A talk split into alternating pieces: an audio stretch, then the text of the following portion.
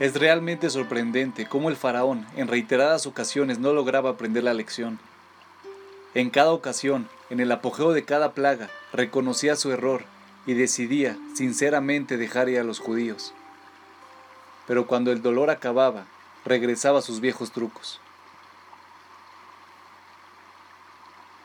Nos dice Rabshaw Rosenblatt, parece una locura, pero ¿acaso nosotros no hacemos lo mismo?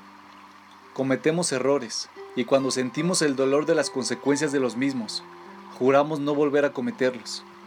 Y realmente lo sentimos hasta la próxima vez, cuando ya concluyó el dolor y cometemos la misma falta nuevamente.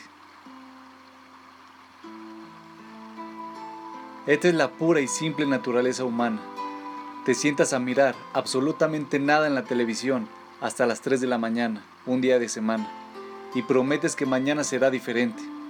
Realmente así lo quieres. Hasta que llegue el mañana y la frustración ha disminuido, no estás cansado y hay algunos buenos programas.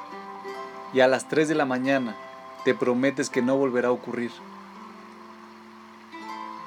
O te levantas con una resaca jurando no volver a tomar un trago nunca más, hasta que más tarde, aquella noche, te ofrecen un trago o te terminas todo un pastel de queso en medio de la dieta.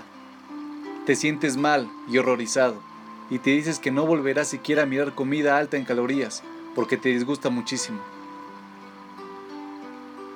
Realmente lo sientes en ese momento. Pero mañana es un nuevo día y el pastel de queso se ve muy tentador nuevamente. Entonces volvamos al faraón estaba listo para otra plaga solo porque el dolor de la plaga anterior había disminuido? Es una locura. Pero nosotros hacemos lo mismo y es igualmente alocado. Sin embargo, tenemos una ventaja frente al faraón. Por lo menos sabemos que estamos locos. Saber que estamos locos, por lo menos, nos da la posibilidad de poder cambiar, a pesar de que no aprovechemos esa ventaja ahora mismo.